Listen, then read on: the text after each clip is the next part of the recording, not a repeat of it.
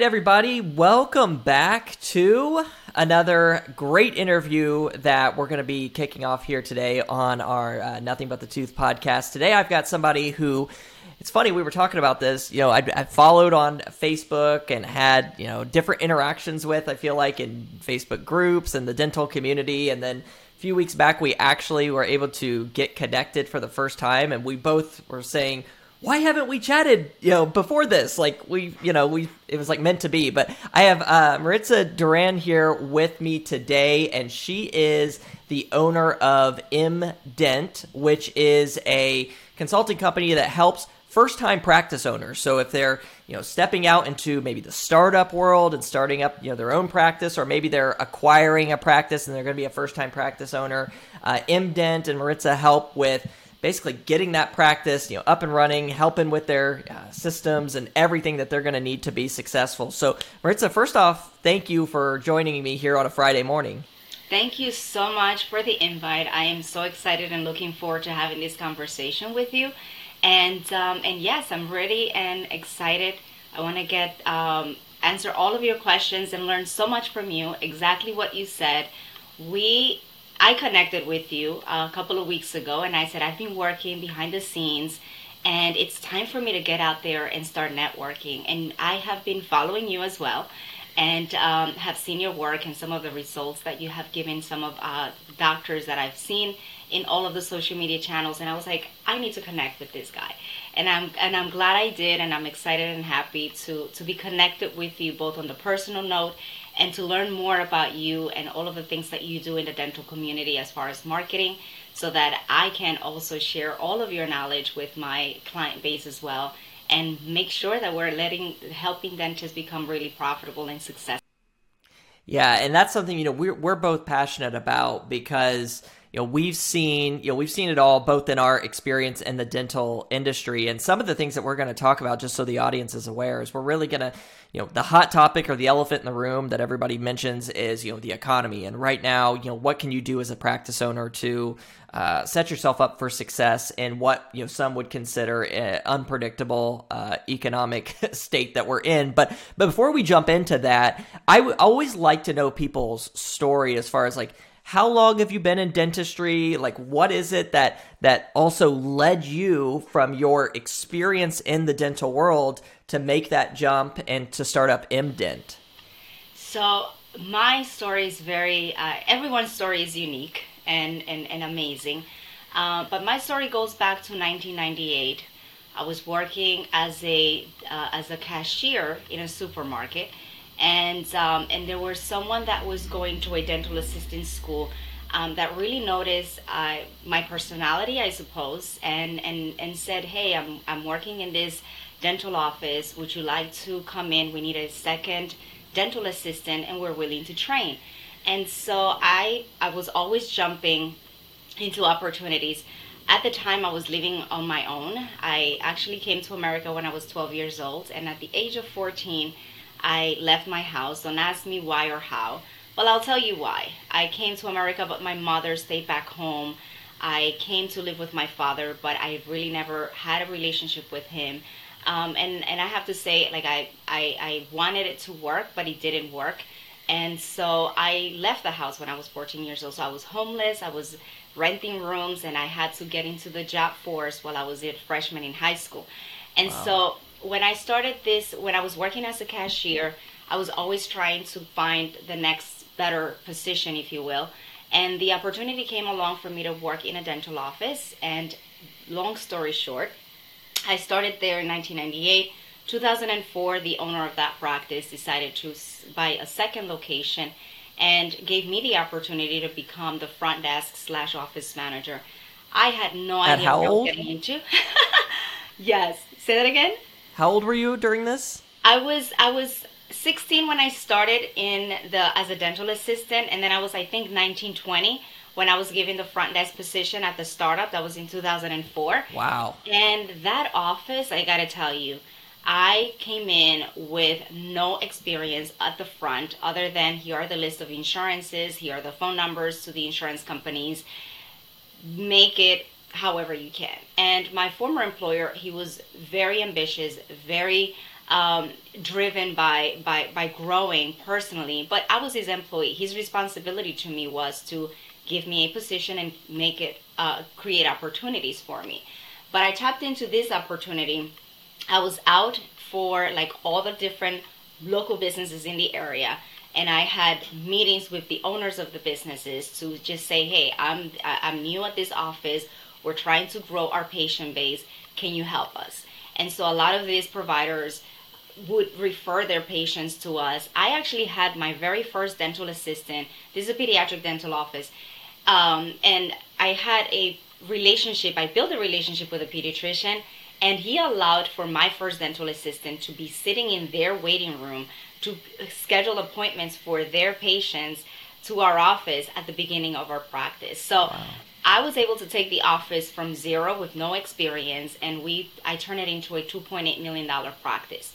Now, the story doesn't end there, because 5 years into me managing this office, it's like 5 years and then 5 years into me running this practice, I have a relationship with an agent from a particular insurance carrier, and he brings up to my attention that there were different pockets in the state where they needed specialists.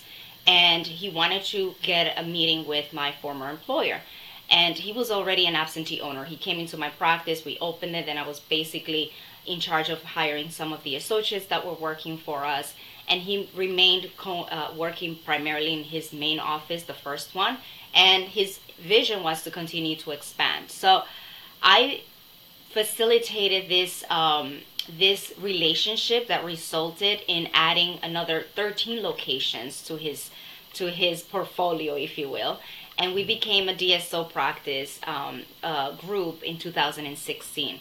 I had a 1-year-old child at the time, and I started to notice all of the changes, similar to what happens to the associates when they're thinking about, they're working for a corporation or an employer where it's already not in alignment with their vision and they want to start something of their own. And that's where it hit me when I had my first son. I had already purchased my house. I was managing and overseeing 15 offices. And I noticed that a lot of the associates that were working for the group, they had the dream of starting their own offices, and it was to bring back to a certain community and have a business model and a mission that was driven by adding value. And also they were lost. They didn't know how to get the office up and running, what it took as far as running the business side. And so an opportunity came from there, and I took the leap of faith in 2016 to quit my job. And it's been quite an interesting journey as a business owner. I started with just myself and a babysitter. That was like my first best hire. And since I've helped over 300 dentists launch their offices and operate their offices successfully. So I'm very proud of the work and my journey thus far, and I want to be able to continue to add value to these dentists who are first-time business owners and want to basically start and grow a business that it's both profitable and fulfilling, because they want to add value to themselves, they want to add value and secure their family's future, and add value to the community that it's so necessary now in the world of these DSOs and these models that are out there that don't necessarily serve our communities.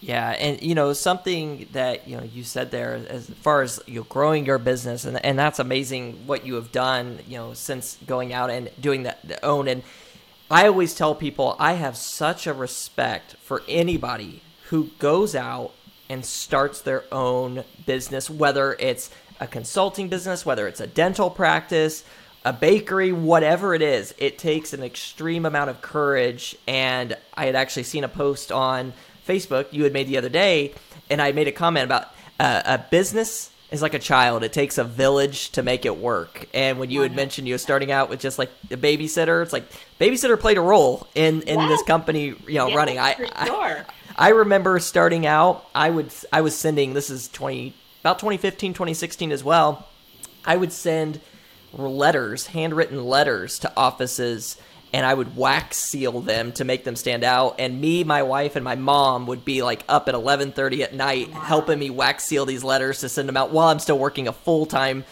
job. So it definitely takes a village there. This is a great opportunity for us to talk a little bit about anybody who comes into a new business, there is a learning curve. I was fortunate to have mentors that, you know, kind of showed me the way, but I didn't have somebody walking me step by step through it. With a practice, when you come in, whether you're a startup or you're acquiring, there are so many things you don't know that you don't know, right? It's just you've never had to deal with. So when you are starting, let's say with a startup or an acquisition, you know, what's something that you see as maybe one or two blind spots that you see dentists make, or what are those kind of couple mistakes that maybe people overlook right at the get-go? So one major mistake that I notice is not having clarity in the business model and creating that alignment with the area where you are going to set up shop or select your location, because this is a commitment that is going to go for years to come. You don't want a practice that is just serving your immediate needs or it's an opportunity. I always say this. Success is where planning and opportunity meet, and I feel that whether it's a startup or an acquisition, it's a long-term commitment. And the very first thing that I see dentists make the mistake is not having that clarity on what their business model is and the patients they love treating and the clinical skills that they want, that they have, and the type of services that they want to provide, and whether or not the community and where they are anticipating to open, the community wants and needs that service or have the disposable income. So just for plain language, they try to put makeup on a pig, right? Like lipstick on a pig, because my broker just found this amazing deal for me and I'm just going to go into it. But it's not the patient base that I want to serve. And they are not able to afford the clinical skills that I've developed or what I envision myself seeing, and or the space is this big, and it's an opportunity because it's affordable now, but then I'm going to outgrow it in the future. So understanding and having a plan first of a very clear vision of the dentistry that you want to provide, and finding that location that it's in alignment with what you want to add value back, that it's going to serve you and make you happy. Because it doesn't matter if you have a business owner and you're treating the wrong patients, you're going to be miserable and you're going to make everyone around you miserable as well. Yeah. So that's one major mistake I see. Yeah, absolutely. And I think the other hiccup that people fall into as well is on the insurance side. I see that as well.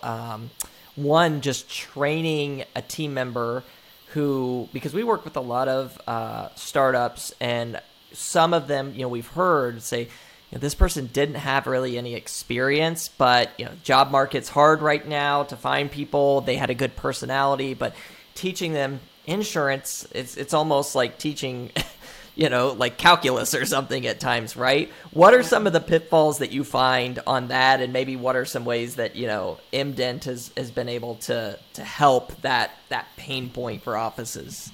So one of the things that I teach my clients is that in order for you to build a successful business, you have to have that clarity, but you need to have a strategy.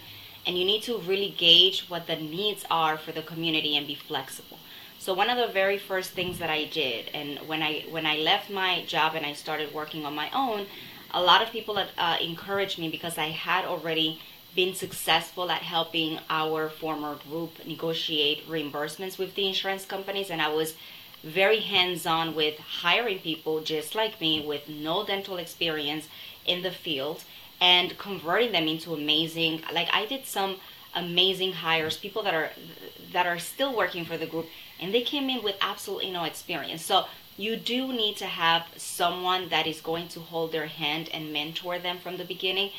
I'm so excited because a lot of the companies out there, and I encourage every new dentist to get help with setting up their insurance contracts starting out, because when you do it yourself, your lack of understanding and knowledge about your options that are available for you are going to hinder your ability to position your fees for the perpetuity of your practice. But at the same time, one mistake that I see out there is that there are companies that focus on doing the contracting, and they are prioritizing the long-term benefit of the practice without providing the support that the team needs to make sure that there's cash flow at the beginning of your startup to sustain the business and make sure that you're in the journey of growing.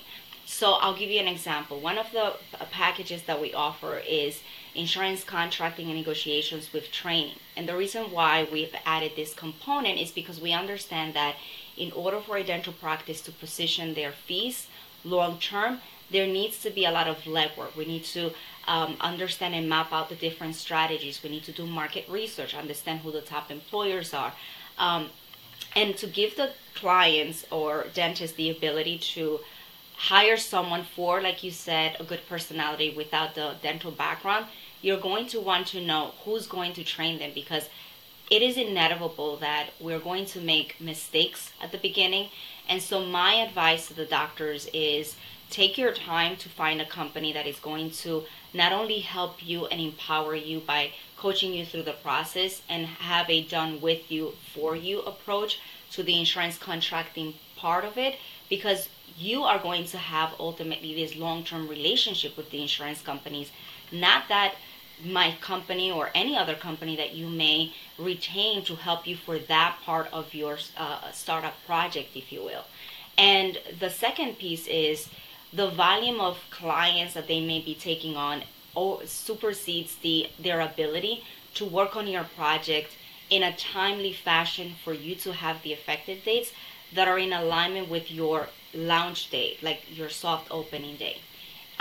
You want to position your fees long term, but you also need to have the proper training for the staff, because a lot of times we have clients and they may have one or two insurances that are not active by the time they start, but we offer them best practices for how to make sure that you're managing the patient experience temporarily during that gap, so that you're not turning patients away, because they're the lifeblood of your business.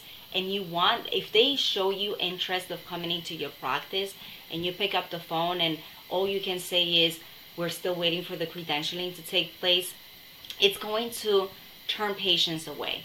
And you're spending money to have a service done, and it shouldn't be done, and you shouldn't be left out, you know, in the woods, if you will, without the proper hand holding. So it is a mistake. A lot of companies don't take this into consideration. They feel like, oh, if I'm able to get the doctor $1,000 for a crown and they would have gotten $300 less by doing it themselves, then I'm happy with it. But what if you can get the $1,000 and have the proper training so that you can help accelerate their growth and not turn patients away? This is crucial. And so just to give you a quick example, I have two dentists. One, you know, obviously I had a dentist reach out to me not too long ago, and a few years back when I had less visibility or positioning, if you will, in the marketplace, we had conversations, but it didn't materialize. To about a month or two ago, they reached out to me and they said, oh, Maritza, you know, like I wish I would have worked with you. And I said, well, how's the office doing? How can I help you? She's like, well, we've been open for 3 years, and but we're noticing a lot of turnover. Like my staff is just not staying. So I asked a couple of questions. I said, you know, how many days are you open? She's like, well, I'm still keeping my associate position, and I'm here 3 days a week, and I'm noticing that my staff just, you know, like I have this person that it's leaving and the other one that it's left and so on. So imagine, you know, the burden for the employees when they don't see themselves as having a secure job, and you're competing with these DSOs that offer benefits, that have a full-time schedule. So all these early decisions, as you're making the decisions on who to hire and who to work with and to be part of your team of advisors, has a long-term impact in your profitability. So, and in contrast, I have my clients that have been able to quit their associate positions, and they're still being able to create long-term positions for their employees because they're able to open 4 days a week and have a full schedule. They get the fees negotiated, but they have the training so the staff, the front desk person, does not feel lost They feel like they have the support. The dentist feels like they have the support, and it's a win-win for everyone. So that is another mistake that I see out there in the market. And as a company, we're trying to always innovate and find out what's missing out there that we can help solve and improve on.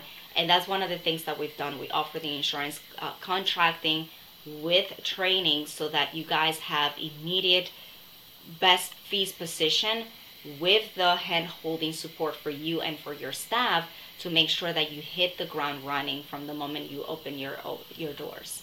And you know, that's so important. I see that all the time too, because especially people like at the front desk, you know, they're balancing numerous different things at once. And so if they're struggling with, you know, working with the insurance companies, for example, then that's going to cross over in how they're talking to patients when they are answering the phone. That stress, it's impossible to, you know, if you're feeling stressed or unsure of something, for that not to carry over into other pieces of that job, which at the end of the day is going to hurt your first impression many times that you're leaving with patients. Or if patient feels like you said earlier, if they're, you know, they don't really know, you know, the office doesn't really know whether or not, you know, they're in network, or if they, you know, if that contracts are, whatever the case is. So that's a vital thing right off the get-go. This is why I'm an advocate of getting somebody in your corner who knows this, who knows how to do it. There's no sense in trying to reinvent the wheel and learning through,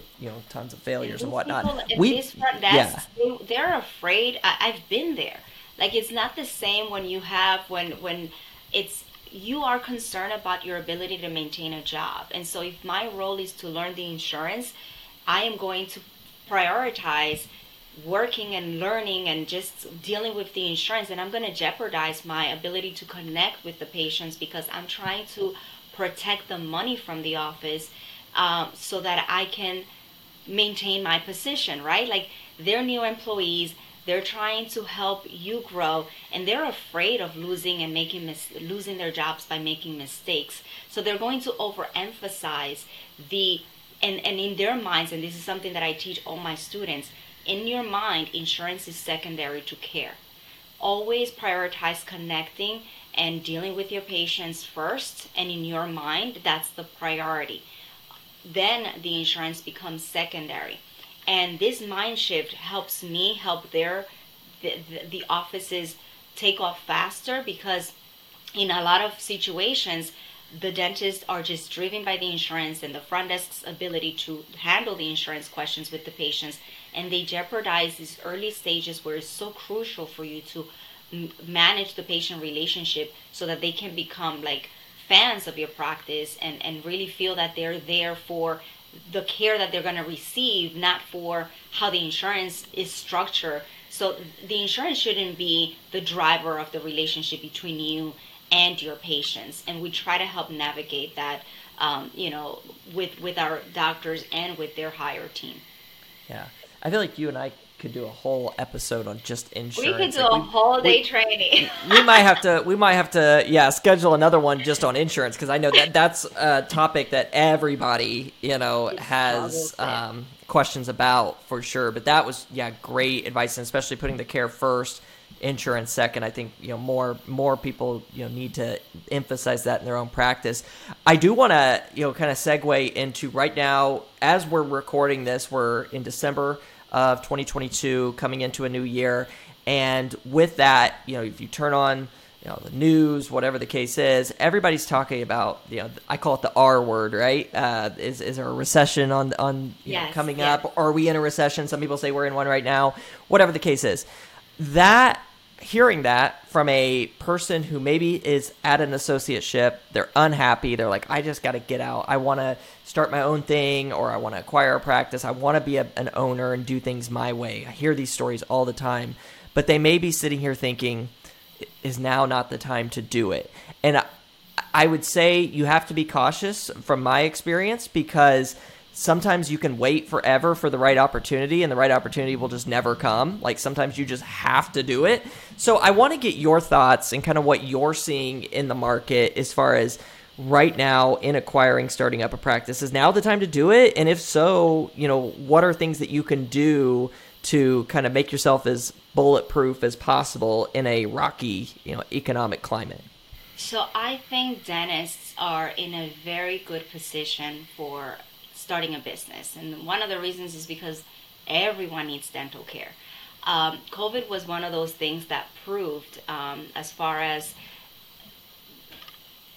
dentistry as a business is concerned, forget about the lockdown and not being able to treat patients for a certain time. But one of the things that have come out of that is the understanding that in commercial real estate, dentists are the ideal tenant to have in any kind of space, if you will, because we tend to have businesses that are solid. What happens is if you don't have a strategic plan, you can make any business work in dentistry anywhere. But you just have to, like I said earlier, have that clarity and be able to be flexible so that if you end up selecting a particular site, that you create a plan for that particular office, because you don't want to come in and impose your business model onto a community that it's not willing and able to receive what you are there to offer. So I'm always a very big advocate of finding that alignment. I have a current client, he's asked me to run a couple of demographic reports, and he's like, okay, let's jump into the dental piece of it. But I said, we have to look at the diversity, the projections, if you will, of the growth in that area. And we need to map out who is your ideal patient, right? And we need to look at the age group of your specialty. Who are you going to be rendering, and where is this patient pool congregated? So that then we can start narrowing down and start looking for a location. And based on the location that we find, then we can create a blueprint, if you will. And the way that we do that for our clients is we help them do the break-even analysis with revenue projections. And we've been very lucky and excited to be able to have the doctors that have worked with us create that alignment and be able to, like I said, I have a dentist that launched her office in January, and we did the reports for her ongoing growth and managing the growth after we open. We don't only help them find the location and get the keys, we jump into the practice after they're treating patients, because we want to mentor the team, make sure that our projections and all of the strategies that we do, we roll up our sleeves to help them with the implementation. So this doctor should be already at $700,000 in her first year. She started on January 12th this year. And so, I have other clients out there that have similar success stories. And the reason why is because we have been able to map out a strategy and create this blueprint and roll up our sleeves to create alignment between their desired business model and helping them execute with whether we need to participate with insurances, how aggressive do we need to be or conservative, how's the marketing going to play into this strategy, and who do we hire to make sure that they are enhancing the perceived value of the practice based on the business model that we're trying to incorporate, and all of these other components. So is it not the best time? I was watching a webinar from Moody's. Is it Moody's? Yes. Recently this weekend, they were talking about the economy 2022 and projections for 2023. And one of the things that they did say, are we in a recession? According to them, we're not. The inflation is partly, according to them, don't quote me on this, it's partially based on the real estate market and also based on the energy prices because of the war between Russia and Ukraine. So these things, depending on where you're opening, you want to take a look at the real estate market where you are. As a startup dentist, if you're thinking about leaving your associate position, you have leverage and you are an interesting, qualifying, good tenant, because dentistry is one of those industries that has been proven to be very solid. But you want to be mindful of the growth projections in that area where you're going to open, and be flexible to make sure that when we start a business for a service that people want and need, so that box gets checked out. A service that you can promote and that you're able to render, but at the same time that people can afford to and are willing to buy from you. So all of those three components, all those boxes need to be checked in order for you to make it a successful decision. But I will encourage anybody that is thinking, when the economy is bad, if you have a plan, we started doing this expansion, by the way, with my former employer after the 2008 market crash.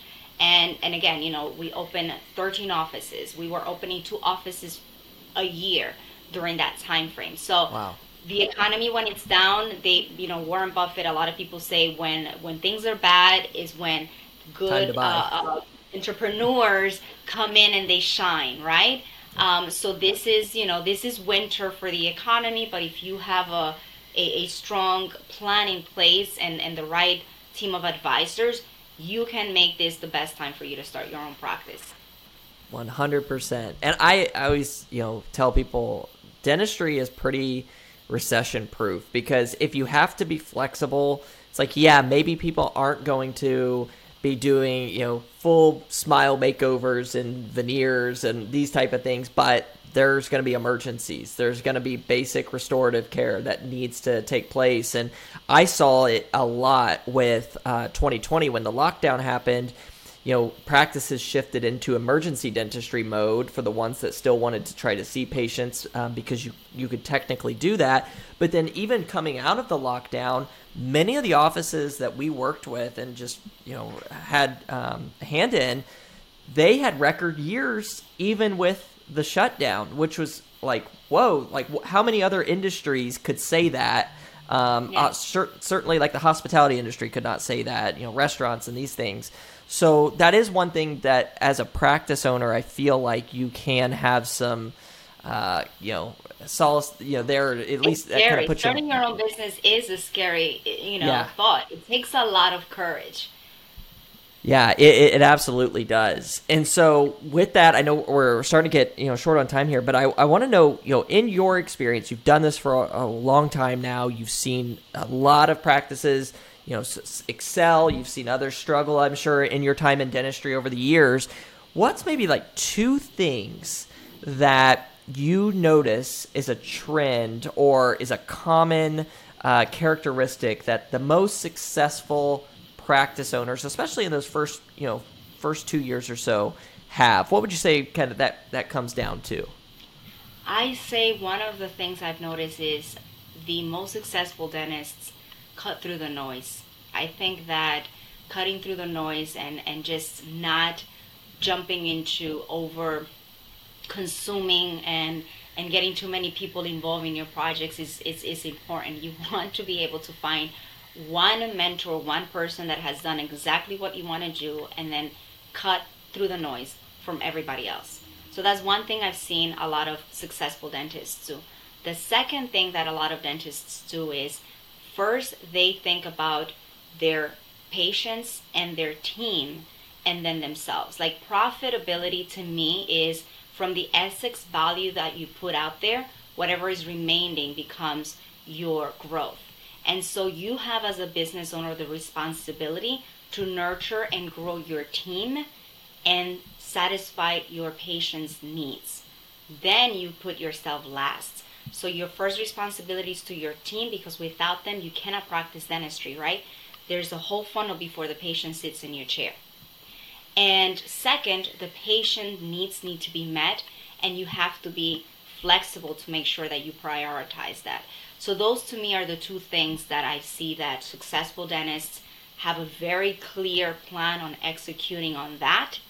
And I'm a product of that, because my former employer nurtured me, gave me a lot of autonomy, put resources at my disposal, and he benefited from nurturing me and allowing me to grow his business. So your team can make you successful. You just have to emphasize and nurture that first, and obviously your patients, because they ultimately decide if they trust you enough to give you their business and continue to come to your practice, right? So those 2 things I would say. And this, I actually have this over here that I'm going to mention, but That is so true, because the practices that we work with, we see do well, they have team members that stick around, and because they stick around because the office is always providing them new opportunities to grow professionally, whether it's an assistant, whether it's the office man, whatever the case is, continuing their education, they invest in their team. And when you invest in your team, that's the best ROI, in my opinion, that you can have for the practice. And we live by that here at Crimson Media, too. And there's a great book if anybody is out there and is kind of looking to become a better leader, because I feel like we can always become better leaders. We're never at the peak. Sure. But it's called The Dichotomy of Leadership by Jocko Willink and Leif Babin. These are two former Navy SEALs. And this book kind of talks about how in the Navy SEALs, they lead teams in very stressful situations, way more stressful than running a business would be, because they're in combat. These are, you know, military, but it really teaches you a lot of lessons on how you can grow that team, because if you have a constant churn in your office where your team members are leaving, I'm sure you see it all the time. It's like you can't ever get momentum that way, and it's hard to build that culture. So setting that culture, that's why I think like mission statement and values in the company are so important. It's not just it's there because, you know, it's a formal thing to do. It's like, no, I think you have to live by that mission statement. You have to 100%. Make sure when you're interviewing people, they live with that mission statement. They understand it and they're passionate about it, because at the end of the day, that's the roadblock. That's the, you know, the foundation of everything, right? 100%. Yes. This is so true. And I, as a business owner myself, I have taken the time to jot down what our mission is, our core values, and I only work with and hire people with my core values, and also clients that share those core values. But one of the things that we help our elite clients do as well is, before we go through the process, is the self-assessment, if you will, and putting all of these things that you just mentioned in place, so that when we're hiring with alignment for the core, you know, values of the practice and the mission, and it makes a significant difference. So we can talk forever. I'm sure we run out of time. And yeah, we're probably gonna have to do a follow-up episode, it seems, because we've got more that we need to discuss, because I want to jump deeper. We got down like three points we wanted to talk about it. I think we're still on the first, right? Yeah. The insurance thing especially is one I'm like, oh, I want to jump into that with Maritza really bad. So with more, we will. Sure. Yeah, for all those listening, we'll schedule a follow up part 2 to this at some point, because there's a lot here. But one thing I just before you'll wrap up here, Maritza, is, you know, I want to thank all of our listeners here for tuning in today as well, and I just want to know, how can, you know, people who are maybe on that journey right now, they're considering starting a practice, acquiring a practice, what's the best way that they can get in touch with you and your team? Sure. I mean, I am in social media. I you can find me in any of the social media platforms, Maritza E. Duran. You can visit my website, mdentcs.com. Or you can email me, send me an email. My email is maritza@mdentcs.com. And I am more than happy and looking forward to being part of the journey with anyone that is looking into practice ownership, whether, again, they're looking to launch an office from scratch or take into an existing practice and need guidance and support through their journey. Yeah. Awesome. Well, you're doing amazing things in dentistry. Keep it up. We will, to everybody listening or watching, we will plug this into the show notes below. So the website, email address, and all that, so you can, you know, easily, you know, click and access that. But definitely reach out to Maritza and her team.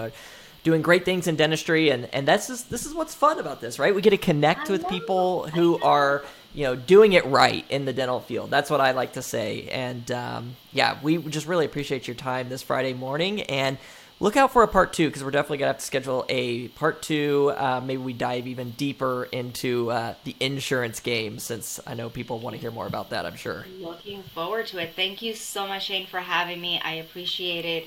And I will see you around. I can't wait for our next episode. Yep, sounds good. All right, thanks, everybody. We will be scheduling a part 2. Be on the lookout for that. And thanks for tuning in.